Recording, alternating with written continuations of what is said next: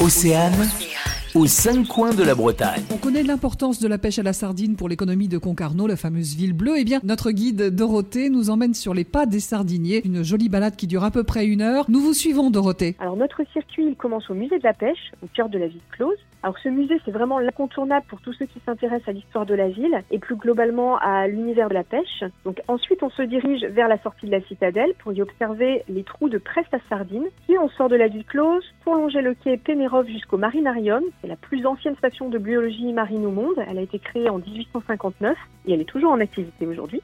On poursuit notre balade par l'ancien abri du marin de Concarneau et la première criée aux poissons de la ville qui a ouvert en 1892. Et à quelques mètres de là, on trouve la chapelle Notre-Dame de Bon Secours où les familles de pêcheurs venaient prier pour les marins euh, partis en mer.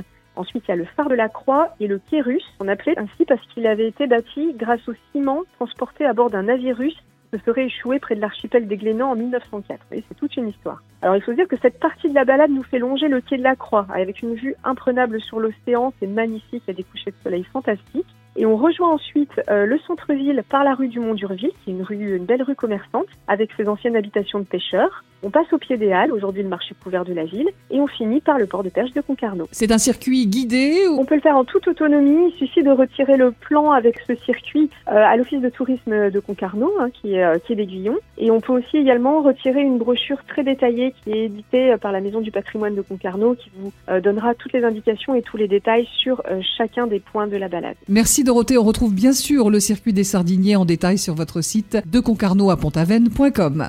Aux cinq coins de la Bretagne. À retrouver en replay sur océane.radio.